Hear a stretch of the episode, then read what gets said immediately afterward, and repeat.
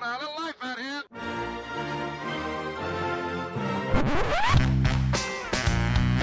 What the hell's going on out here? It's a lot of fun. Keep it fun. Hello, everybody. Welcome to the UK Packers podcast. As usual, I'm your host at Steve Diddy NFL on Twitter. Are you going to follow me? Probably not. so, listen, I'm back. I don't know if you can hear it in my voice. I'm back, lads, ladies, lads and ladies. Um, and I said I wasn't going to leave you in the off season, and then I went and left you. Uh, Look, I'm sorry, and I don't want anybody to have abandonment issues here.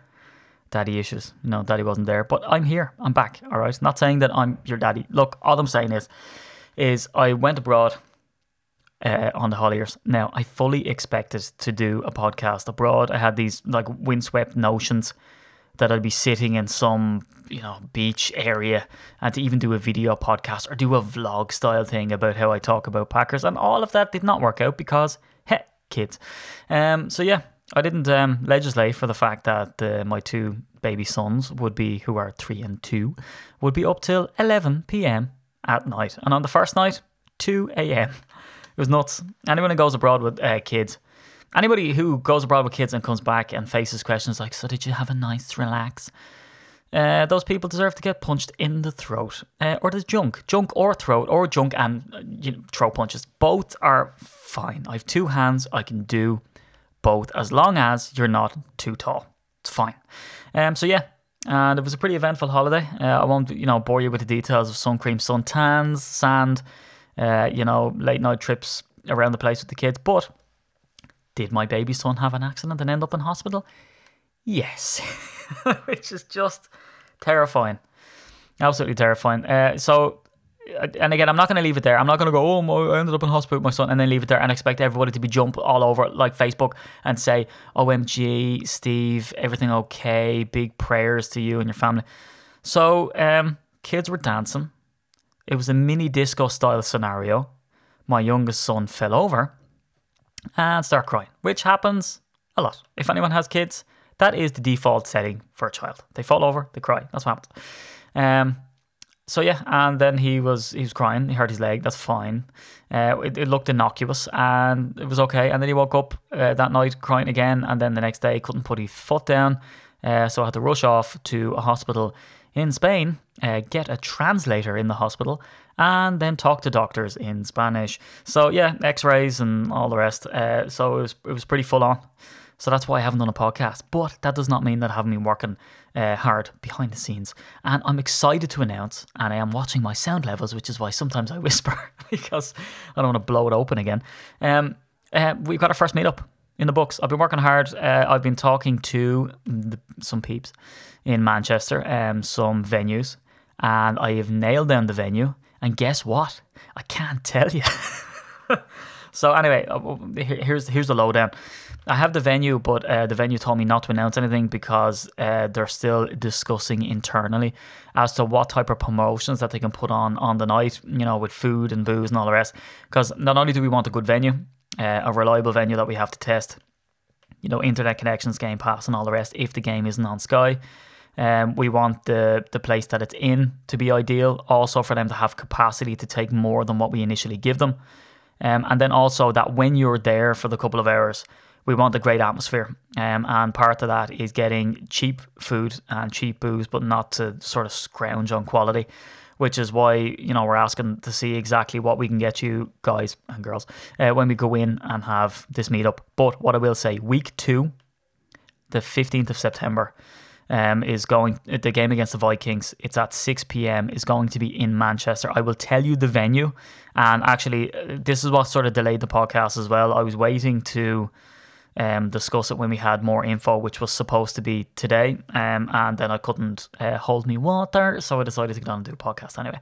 But I will be announcing it on social media channels and also um, on a newsletter. So if you're signed up to the newsletter, if you're signed up to be a member, uh, do expect an email in your inbox uh, with all the details. Now, here's the format, and this is the way we have to do it. So I don't want anybody moaning at me, all right? Because I hear all of this. Um, you know, anyway, I'll just get to it. But anytime anyone mentions money, people are, oh, I can't believe. So let me discuss it, right? Here's the problem that we have is that there could be 25 or 150 people coming or more, right? And we've like, just look at the membership chart, we've thousands of members. So if Manchester is a popular place, which we know it is because we know an awful lot of our members live there, um, you know, there's going to be all of those people hopefully going, and then people fly in for the events because um, if it's one thing we know how to do, we put on a damn good Packer party. Um, so it, it could be popular, right? And if uh, so, I went to the venue and I've said to him, it could be between 25 and 150 people. So that's quite a swing, right? And the, the area that they need to put on would be quite different if they had 25 or 150 people. Not unless people want to get to know each other really well and be stuck in a room for 25 people when there's 150 people there. So, like, there's issues, there's restrictions around what room we can get and what type of food they need to put on and all the rest. So, we need to give them a proper number as to how many people is going. The only way to do it is to sell tickets. Now, none of that, zero of that money comes to us. Um, and what I'm thinking is it's going to be a fiver and that will pay for beer and finger food. So what we'll do is we will take the money from the ticket so that we can predict how many people are going, and then we hand all that money to the venue and buy your beers, and we'll give you a, a beer token. I'll be there in the night, um, and I'll get beer tokens or poker chips or wristbands or something like that. Um, and I'll give that to you as you enter in, and I'll check your name off the list, and then you go into the venue and all of that. So look, we just need to predict numbers. Is the only reason we sell tickets. Otherwise, we just say the venue's on here, just rock up. Now, throughout the season, we will have venues that that will be the case, and in that instance, there's going to be no beers put on, uh, no guarantees or anything like that, because uh, you know, say a London event, for instance, the Hippodrome, like they have it down. Um, so what we might say is say, look, it's, it's kind of an informal meetup. Say week eight, you know, we'll all meet at the Hippodrome. So just rock on up and we'll see you in there. But this is not one of those events. This is the ones that we organise that we can stand over. And yeah, that's why we have to ticket the event for a fiver.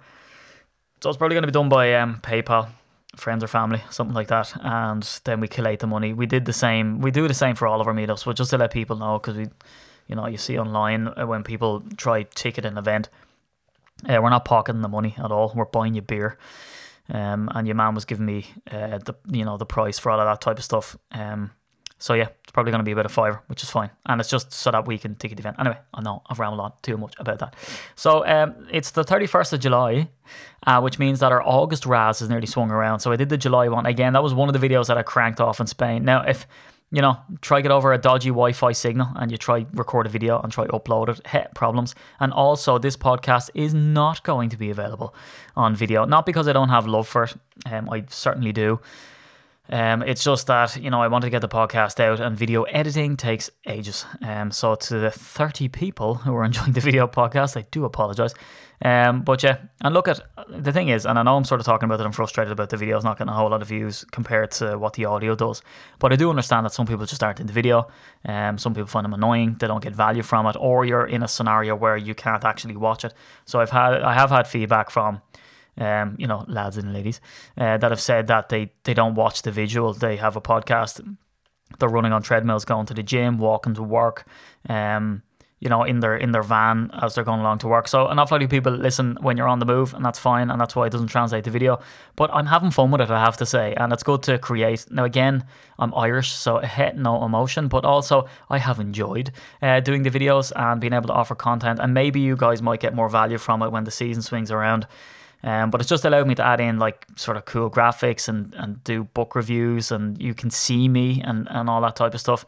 So I am enjoying it and I'm going to keep it up. It's just I'm not going to do for this podcast because I'm just literally back you wouldn't believe um, from holidays to, to jump on and do this podcast. Uh, so I'll get the video up and running for the people that want it. And to let you know that, yes, if you go to youtube.com forward slash UK Packers, you can see loads of video content. There was like two or, yeah, two, three videos being put up a week at one stage. Um, so I do plan on getting back to that ASAP Rocky. So that's a meet up Manchester. You can put it in the books.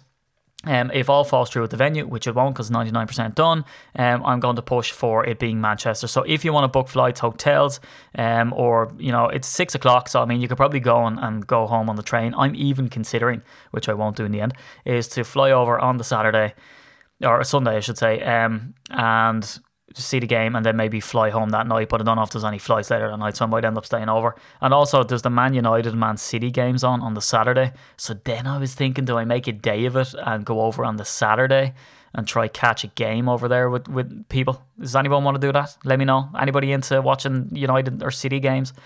Um, going to the games. Are they in Manchester? I don't know. I should have researched that before coming on the podcast. But anyway, while I was abroad, I was still keeping abreast of news. And one of the things that really annoyed me um, and that I wanted to get on and talk about was this whole Mike Daniels thing. And also Darnell Savage, and also Trevor Davis. And then I'll, I'll run through some um, training camp stuff as well. But the Mike Daniels thing, right? Um, so I got an awful lot of texts and DMs and stuff from people saying, "Oh Jesus, Steve, you know, look at this is mad news." And yeah, like it's mad news the way it happened, the timing, but it's not mad news that he's gone. Now I, I, I know again I, I said this on the draft podcast, and I think I put it in the draft doc as well. Someone can go back and look, or I'll go back and look. And I think I said that I didn't predict Mike Daniels to stick around um, when his contract needed to be renewed. Now, did I think he would go this year? No. Um, it's a bit odd the fact that they got so many defensive pieces. You don't want to be screwing around with your defense. But the thing is, like Mike Pettine was there a year already, so he knows what he wants to do. But Matt LaFleur is going to bring his own philosophy and what he expects and what he wants. And I'll get on to LaFleur in particular in a couple of minutes. But I found that I guess it's odd in the sense that you would expect to keep a certain amount of things static um, and then to start building on it. Because it's like anything else. Like look at uh, Goody when he came in, and look at Lafleur when they come in. They're very polite. Um, you know, oh yeah, great. And look, actually, you know what? I'll talk about Lafleur a bit now. So like, you'll see what he does is is that anytime he criticizes somebody, he goes, yeah, but I'm just as bad. So he's at that stage, that honeymoon stage, where it's there's a delicate balance that he doesn't want to pee his players off. He doesn't want to lose the locker room. Not that you know, like I won't delve too deeply into that, but he doesn't want to openly criticize his players for them to turn around and go, ah, go away. Because he's at that stage where he's trying to install an offense and a defense. Offense, really, because he's an offensive minded coach. He's trying to install stuff. And it's, what did he call it? Um, paralysis by analysis. So he doesn't want to overload the lads for them to go, ah, screw it anyway. And, and then he comes out and criticizes them in around that area as well. So then they just lose faith in him and they just go, all right, screw you then. So he has to walk that delicate balance where he blames himself, he's self deprecating, he's super nice. But after yesterday, Tuesday's practice, he was so pissed off. Um, it wasn't even funny, and well, it was kind of funny, but like, and that, that's what I like to see. I like to see him with a bit of fire, with saying, "Yeah, well, the last time I checked, on the head coach." I love when they say stuff like that. I love that he's taking it by the balls and doing it because up to this point, and I posed this question to Rob Demovsky. You know, I found him very polite, uh, very measured in how he spoke, kind of slow almost for my liking, and that's because I'm Irish and I talk 7,000 words a second. Uh, but very slow, very measured, and you know. Uh, but this time he was quick, he was zippy, he was calling people out, he was being honest.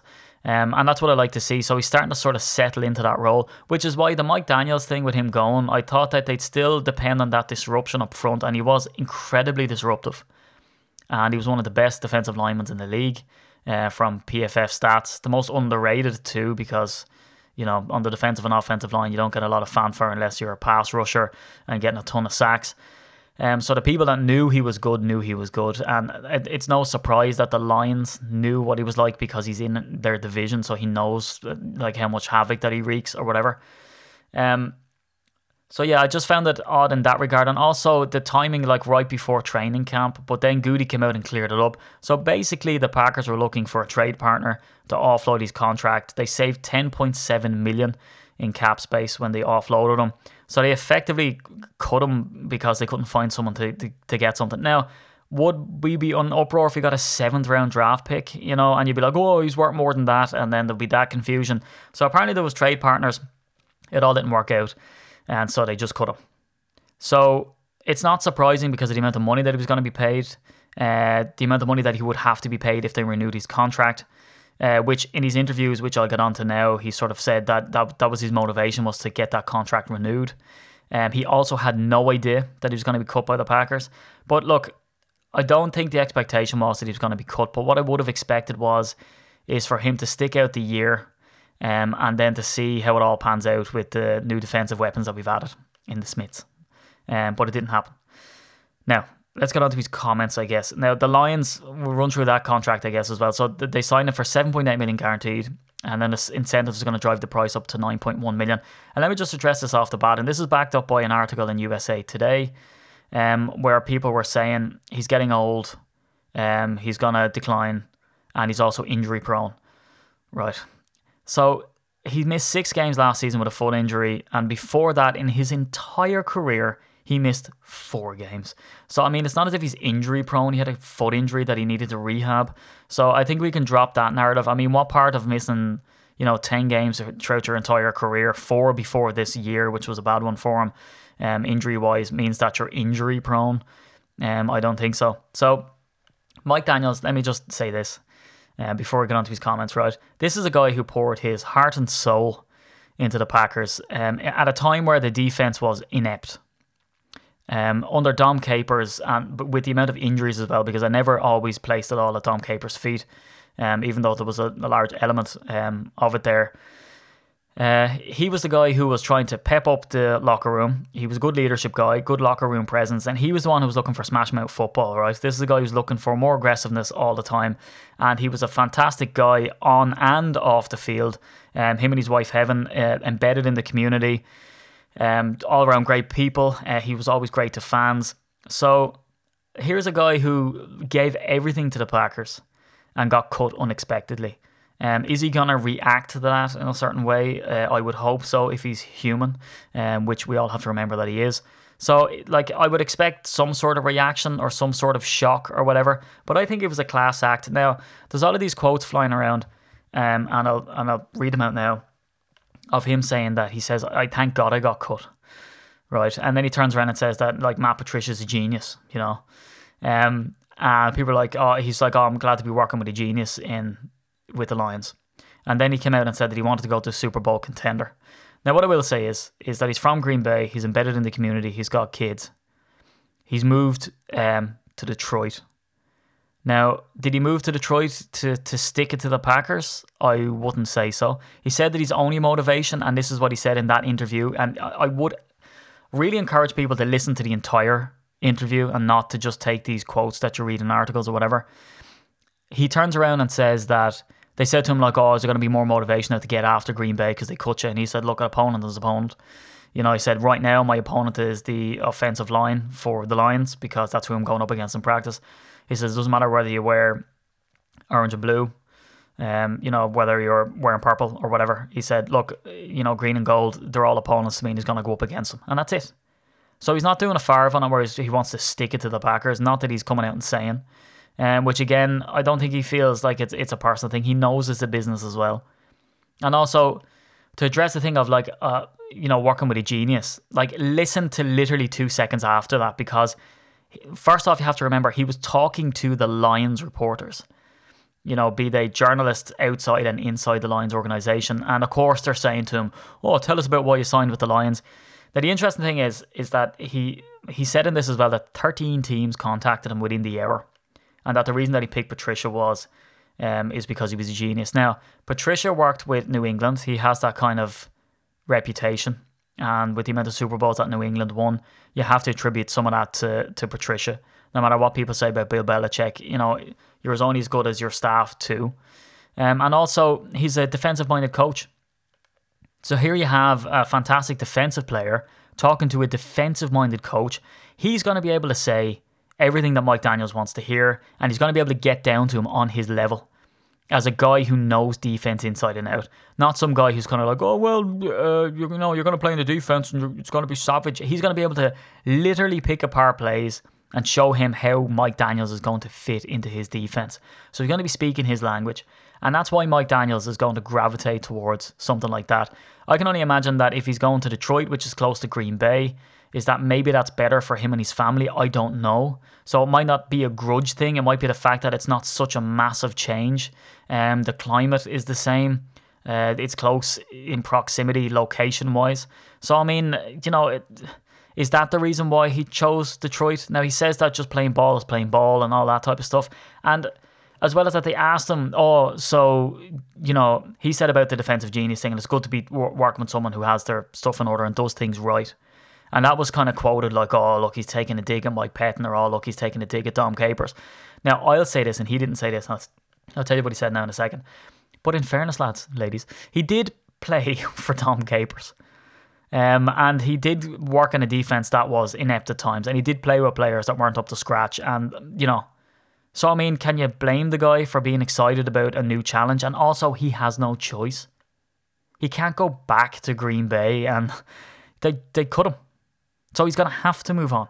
But after that, the Lions reporters jumped on it, probably looking at a headline as well, and said, Oh, does that mean that, you know, in Green Bay they didn't do it right? And he said, No, no. He said it was fantastic to work with Mike Pettine. It was fantastic to work with Dom Capers. And he said that they made him the, the player that he is. So look, all this narrative about look, oh, he's salty. No, he's not. And if you listen to the whole interview, he's not salty at all. Now this thing about, and, and this is the last thing I'll address, this thing about, um, oh, I thank God I got cut, right? Mike Daniels is a very religious man. You can take it or leave it, right? You can be religious, you can believe in it, you can't believe in it. Who cares? His wife is the same. She's very religious too. They believe in God and they believe in destiny. Um, and he's looking at that from that guy's. So he's not like, oh, thank God I got cut from that place. He's just saying, thank God I got cut because now there's a new opportunity. I get to go to Detroit. I get to prove myself. I get, you know, the same contract kind of, you know what I mean? If it goes up to incentives, he believes in himself. Um, and he's just saying thank God for that opportunity. Not thank God, but like you know, he thanks God and it's a blessed day and all that type of stuff. So that you know, that's that's the angle he's coming from with that, not screw Green Bay. So I think, look, even if he wants to come out and have some, you know, sentences, words that you don't like, um, just recognize what he did for the Packers, um, and the fact that how tough it must be for a guy. Um, who has a family, who is so committed to the community and everything else in Green Bay and the team. Like he gave his all, and his his stats showed it. He's one of the best defensive linemen in the league. Um, you know, and then he gets cut unexpectedly. You know, so he's he's entitled to say what he wants to say about his employer. Um, so I think we should just give Mike Daniels the credit where credit's due and just wish him good luck and fair play. And I know that's what most people are doing, but it's just all this rhetoric that I see and kind of just the people stoking the fire online. Um, that's kind of annoying. And that kind of leads me on. I was going to talk about Trevor Davis, but on the same sort of note, Darnell Savage Jr. Now, if you listen to the podcast, if you're a long time listener, you know that I don't profess to know everything and I like to try look at it from a different perspective or whatever. Um, and not to just be, you know, contrived or just be like, oh, well, mm, you think he's a good player. Let me come up with a reason why he's not. I'm not playing devil's advocate. I'm just sort of admitting what I don't know. And I do laugh sometimes online when I see someone like spitting such vitriol as well. You know, saying, look, oh, I can't believe you have this. And, oh, you know, you don't know what you're talking about. It's like, "Oh, look, to an extent, we all don't know what we're talking about. Because, like, you know, even the Mike Daniels thing, although it was predictable in a way, the timing and exactly what happened, and you don't know who's going to get injured. So, all of these people saying, oh, I can't believe you have Trevor Davis in your lineup, or oh, I can't believe Kumerow's in there, or or something, whatever, whatever it is, you know. And some some people say that Crosby's going to get cut and they're going to put Ficken in there, and people are like, oh, I can't believe. Look, everyone has an opinion, and that's fine. But the people who and massacre each other, and this is another one, Darnell Savage, and I've seen this one about. So he's at a training camp. He's missed all of training camp. Uh, he was there for you know rookie mini camp and OTAs and all the rest, right? And he got rave reviews, but he's missed training camp because he has his he had his wisdom teeth extracted. Now, the hot take I see online, right? And I'll hold off on the clown of the week music. Is that people saying, "Oh, you think he would have picked a better time to get his wisdom teeth removed?" All right, so here's the questions then that I would ask if that's the case. Um, why did he get his wisdom teeth removed? Were they hurting him? Were they sore? How many did he get removed? Does anybody know? When did he decide that he was he was going to get them removed? What was the conversation that he had with his agent, with the team, um, also with his dentist or doctor about getting the wisdom teeth removed? Was it necessary? Does he want to be missing training camp? Did he get rave reviews in minicamp and OTAs? Um, and was he really hitting the ground running to be a starter and practicing with the ones? Um, does that sound like a man who would uh, dodge training camp to get the fun task of getting your wisdom teeth removed and then have to play catch up? Does that make sense? Like the thing is, and this is what I'll always say, right? And have our own opinion or whatever. We simply don't know what the situation is. Now, I've had uh, issues with wisdom teeth. Thankfully, I haven't had them taken out. Uh, but when they were breaking through the gum, caused a bit of an issue. Um, so did he go this? So here's a scenario. So here's the scenario that's being proffered online, right? Is that he said, "Oh, training camp's coming up. Do you know what? Screw it. I'll just get my wisdom teeth removed and I'll miss it. Happy days. Who cares, right? So that that's what you're led to believe. Uh, here's another scenario. Um, maybe they were hurting him. Maybe it was excruciatingly painful. Maybe he had no alternative and he had to go and get them removed. Now, how many did he get removed? I've no idea. But let's just f- pretend that he's getting them all removed. Maybe you go to your dentist if you have one that's causing you excruciating pain to the point that it has to be removed or you've got a bad infection. And they say, here's one bad one. They're all going to be bad pretty soon. I can see off it that they're growing the wrong way, they're growing sideways, blah, blah, blah. Um, so, yeah, you need to uh, go and get part of your jaw shaved off and get them removed. Now, we can remove one, the bad one, but the, all of the other ones are going to hurt you soon, so you're better off getting them all taken out now. I know, short term pain, long term gain. How about that? How annoyed would someone be if you had to get this one removed, missed the same amount of time, and then had problems with the other ones, and throughout the season kept having to get his, his teeth removed? He's a young guy. This is what happens when you're this age. You know, they start to act up at this age most of the time for people. So what I would say is, is that maybe we can all just uh, reserve judgment to call him um, whatever names or say how unprofessional it is that he went and did it, um, that he got it removed because we simply have zero information. Now I've looked and everyone's just saying now in the press conference with Matt LaFleur, they didn't expect him to be out this long, and Matt LaFleur was annoyed on Tuesday anyway, kind of, uh, with the way practice went because it was sloppy. And by what the, the beat writers were saying, um, is that it was sloppy as well. So he was annoyed. So they asked him about Savage, and he said, "Yeah, well, look, I expected to have him back by now, but look, he's gone, next man up, and all the rest type of stuff, right?" So again, it might be perceived that it's you know he's annoyed or whatever, but maybe he's just annoyed at the situation because they thought he'd be back sooner than he was or whatever. Uh, but again, it was another narrative that I saw when I was away, and I was like, "Oh my god, I wish I could get onto the podcast and just address that now because I just think people lose their head." He's human. Like imagine you need to get your wisdom teeth removed, and everyone in your work was like, "Oh Jesus Christ, here's Dave again." going to the goddamn dentist, getting these teeth sorted. it's just like, oh, how, how inhumane. Now, an interesting topic as well is Trevor Davis. So, from all we hear from Packers.com um, and some of the beat writers, is that Trevor Davis is having an absolutely lightning training camp, which is great. Now, the narrative as well is that if you say anything nice about Trevor Davis, uh, you should get a kick in the arse. Um, and as well as that, if you say nice about Blake Martinez, you should uh, be thrown off a pier uh, or a lake or into a body of water uh, with concrete shoes. So it's one of these narratives, and it's kind of a media trope out there. Now, I get it. I get that he hasn't done a lot, and I get that he had fumbles and drops, um, and that he wasn't flawless on returns, um, and people deem him to be wasting a roster spot and all the rest. But what I will say is, the times are a changing. Randall Cobb is gone. Uh, you know, ripping it up with the Cowboys. Jordy Nelson is long gone and since retired.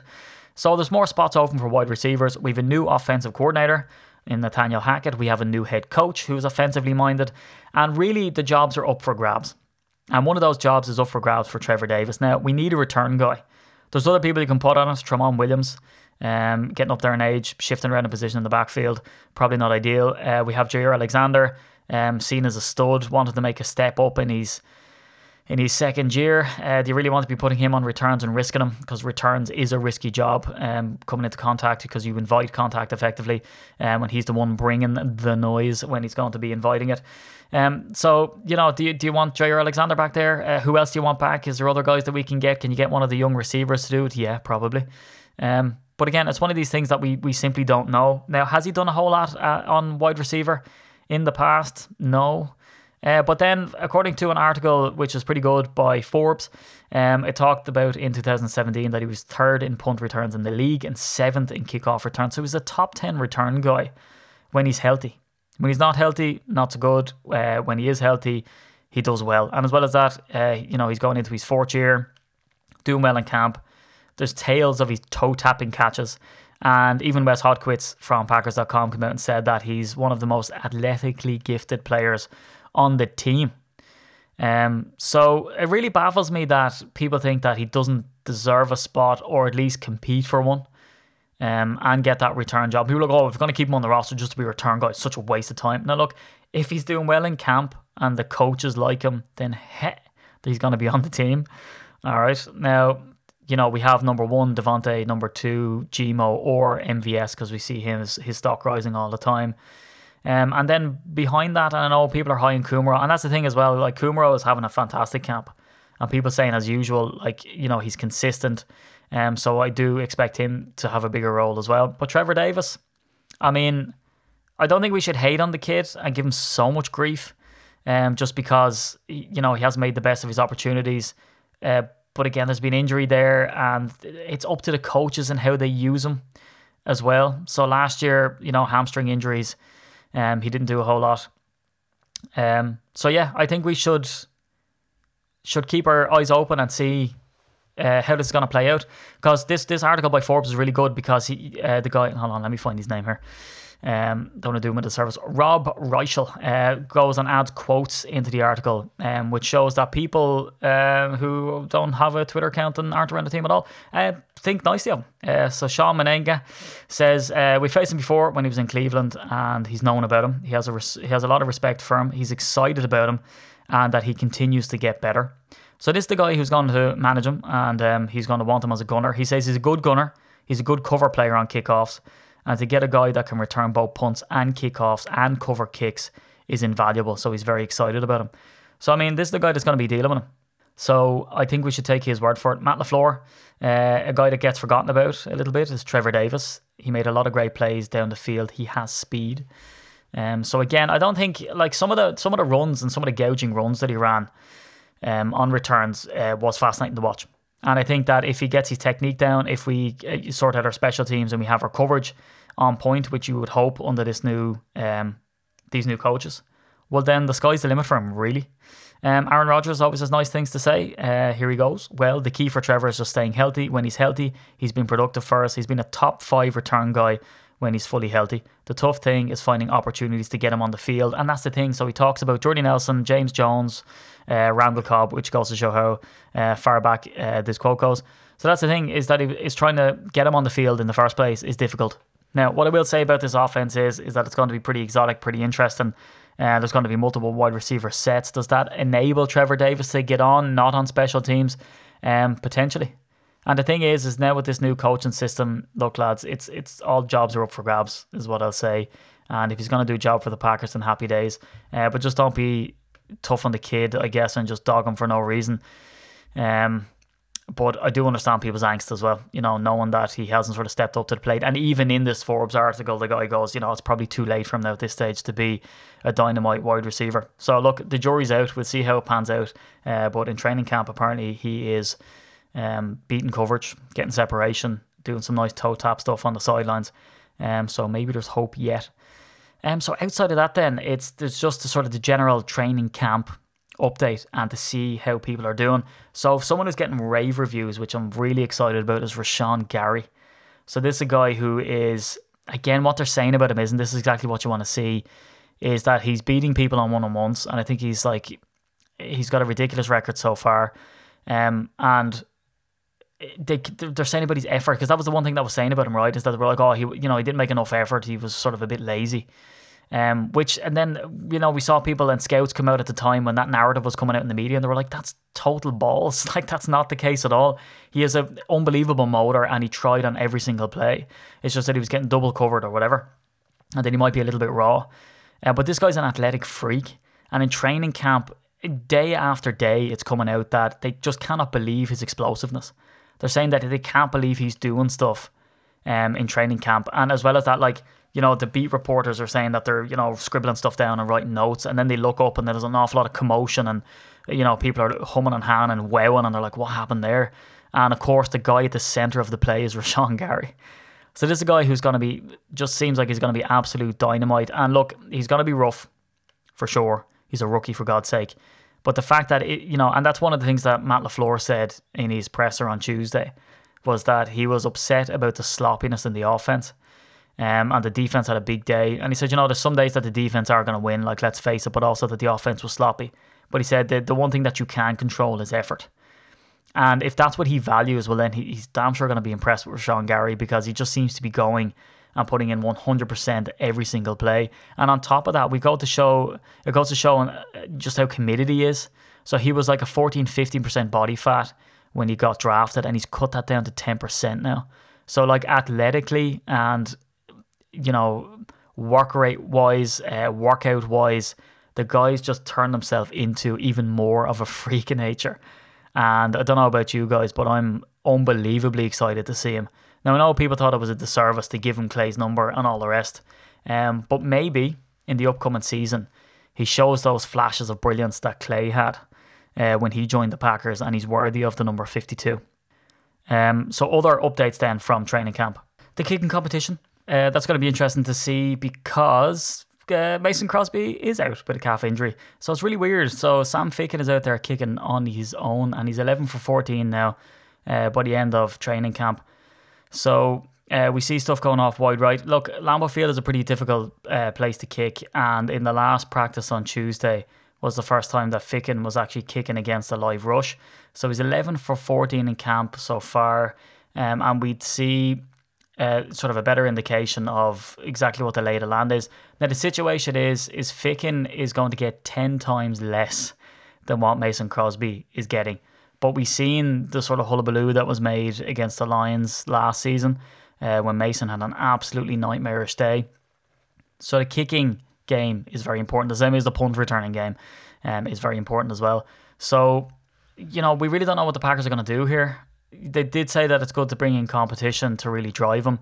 And it's it's like that thing, isn't it? You know, when you have a car and, and you buy a car uh, not not us because certainly I'm not buying a car for 150 grand. But you know, if if you were to get a car for 20 grand and you get a car for 150, you know that extra 130 thousand dollars or euro or sterling.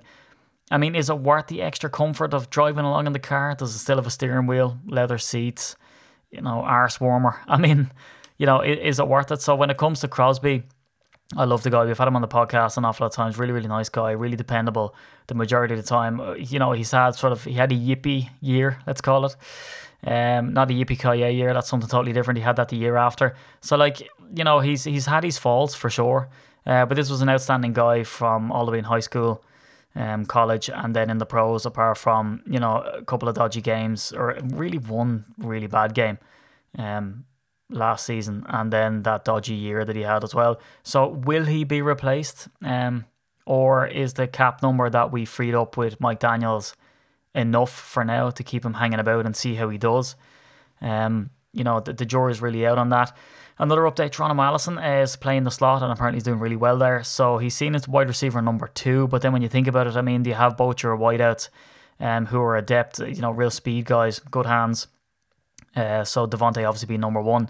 Does number two effectively fall to MVS or Kumerow or you know who wants it? Um, on the opposite side, and then Geronimo Allison playing in the slot. Now, again with the with the amount of tight ends that we have on the roster in Tonyan Lewis and uh, Jimmy Graham, you know you'd you'd sort of think, uh, you know what what are we what are we doing here? What what type of formations are we to run? Is the slot just as important? Uh, who knows? But you know, do see uh, Allison sort of roaming the field. Another one, Mr. Muscle, Danny Vitale, uh, the fullback. So he's getting quite a good bit of work in and rave reviews as well and an awful lot of reps. Um, so people are raving about him. So is this the year that we truck on and bring in a fullback again? Uh, so we see John Kuhn join the Packers again, but more in a media capacity. So this is, is this the year that we replace him finally and have someone in there? We had Aaron Ripkowski in there for a while, and he did a great job actually. Um, another nice touch as well, and I know I mentioned Rashan Gary, but David Bakhtiari. Um, so apparently he pulled Rashan Gary aside. I think it was on day two or day three, um, and just had a word with him and just sort of coached him up a little bit and you know gave him some pointers and some tips. Um, and it was nice to see that Rashan Gary came out and said, like, you know, for an all pro tackle to sort of pull you aside and give a rookie some time, it was fantastic as well. So it just goes to show the sort of you know, the leadership that Bakhtiari shows is not just about slamming beers and protecting your quarterback. He really does add an awful lot to the team. Um, and to say that this guy was a fourth round pick, um, which Mike Daniels was as well, actually, um, it's it's mad to see that he's so adept and, and so ingrained in the team that he's pulling them aside to say, here, uh, here's what you need to do. Uh, Cole Madison, who's a guy who you know, for mental health reasons, uh, stepped aside last season and is sort of seen as kind of a you know a massive bonus pick and a boost to the team uh, this year coming back.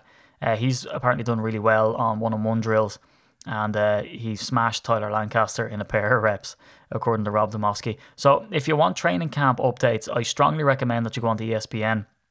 Uh, and check out Rob Demovsky. He has this fantastic format where he numbers what you should be looking out for and what happened in in training camp on all the different days. Um, and as well as that, an interesting thing about training camp as well, it's not lasting that long. It's like about an hour and a half, you know, just shy of two hours. I think there's only been like one practice that's went over two hours. I think it was two hours, 11 minutes or something, but I can't remember. Um, whereas Mike McCarthy uh, would be regularly two and a half hours. Now, what happened with McCarthy was that they do the walkthrough and then they get their practice in. Whereas the way LaFleur likes to do it is in front of the media, he gets his practice in out on the field. It's just shy of two hours. Then he does about a 45 minute to an hour walkthrough behind closed doors. So, you know, different strokes for different folks. And does he do it because he doesn't want the media being privy to, you know, all of the nitty gritty details? Um, who knows? Um, on top of that, then uh, it was it was a nice story to see uh, that Bakhtiari got beat uh, by Za'Darius Smith on back to back one on one pass rushing reps. And of course, in typical Bakhtiari fashion, comes out and said, "Yeah, I forgot what it was like to lose, so I just thought I'd do two in a row to see, to see what it was like." Um, so yeah, you know, we see Za'Darius Smith do well, but then the reports of Preston Smith was he's not really getting anywhere on one to one. I think he went up against um, Lane Taylor, but again, not to be read too much into it. But I think the kicking battle is going to be interesting, and also how we sort of shape up a running back because bef- behind Aaron Jones, I mean, it's pretty open. We see Jamaal Williams carrying an injury, um, so he's not being able to get out there. So we see Dexter Williams getting an awful lot of reps. Um, and again, Matt LaFleur coming out and saying that, you know, he's a bit naive sometimes, that he's sort of you know, he needs to be quicker about hitting that gap because he's sort of, you know, shuffling around back there trying to be too patient. And he said, you're going to get put down in the backfield. Um, so then we've Darren Hall as well, claimed, claimed off um, waivers running back as well. So they're really adding to the running back room. It'll be interesting to see how that all pans out um, by the end of, of training camp as well. And also, we have that practice coming up against the Houston Texans. Now, I'm just happy that uh, JJ Watt isn't out there trying to make a name for himself because I saw on a, uh, Hard Knocks a couple of years ago he was absolutely smashiola uh, some of the players uh, just for fun um, at that stage. So it's going to be a tough practice. And again, uh, Brian Gutekunst is interesting to hear him talk about you know why that's important, not only to evaluate the Green Bay players but also the Texan players. So you know it'll be a bit mad if the, the big cut down day comes and we see some transactions and some moves and us adding some Texan players if they get cut just to see. But I know that they'll be on the lookout for that. And it's been, I don't know how long since the Packers have actually went up against another uh, team in practice as well. So I expect some handbags as well. There should be some slaps, some people throwing hands uh, and shapes and all manners of things, I'd say, at this practice because it can get a bit nervy uh, when you play another team as well. So it'll be interesting to see. But again, LaFleur coming out on Tuesday, pretty annoyed. He was asked by a reporter um, about being, you know, he's like a bit more attitude today. I don't know who asked it, and he said, "Am I salty?" No, but you know, he just he expects more from a player, and kind of went into it. So it was nice to see him call out players. But like I said, he's still in that honeymoon uh, phase. In the sense that he criticized his team, but then quickly turned around and said, "Oh well, you know, it, it starts with me too." So you know, we're about a year away from LaFleur getting annoyed and coming out and saying that, you know, this was trash, that was trash, and to really, you know, give the team a bit of what's what when they settle in, which will be nice. Nice to see him go up against them and not have to sort of make caveats for how, you know, it falls at him. But look, he's one of those managers, he's very astute, um, has his ear to the ground, very intuitive, and all those good words, word of the podcast. So, um, yeah, Anyway, look, I'll leave it there. It was great to get back on the podcast. Uh, I'm back with you, lads and ladies, um, and discuss some Packer stuff again. So put it in your diary. Week two, uh, the 15th of September, Manchester meetup. Uh, I will be on and emailing and banging out on social media the venue and how you get your ticket and all the rest um, in due course, which should be could be at the same time I release this podcast. Um, if not, then I will be recording another podcast as usual on Sunday or Monday for release on Monday or Tuesday. Um, for all the stuff that comes out of training camp and all of the news. But again, good to be back, uh, fellas, ladies. So follow UK Packers. Uh, get onto ukpackers.co.uk on Twitter. There's the private group on Facebook. Dive in there. There's always some good uh, banter going on and people being super helpful as well. And on Instagram at UK Packers. And of course, I've been at NFL. You can hear me on this podcast, see me on the Twitter account, um, and on the group Twitter, and also at youtube.com forward slash UK Packers. But until then, it's goodbye for a couple of days, I guess.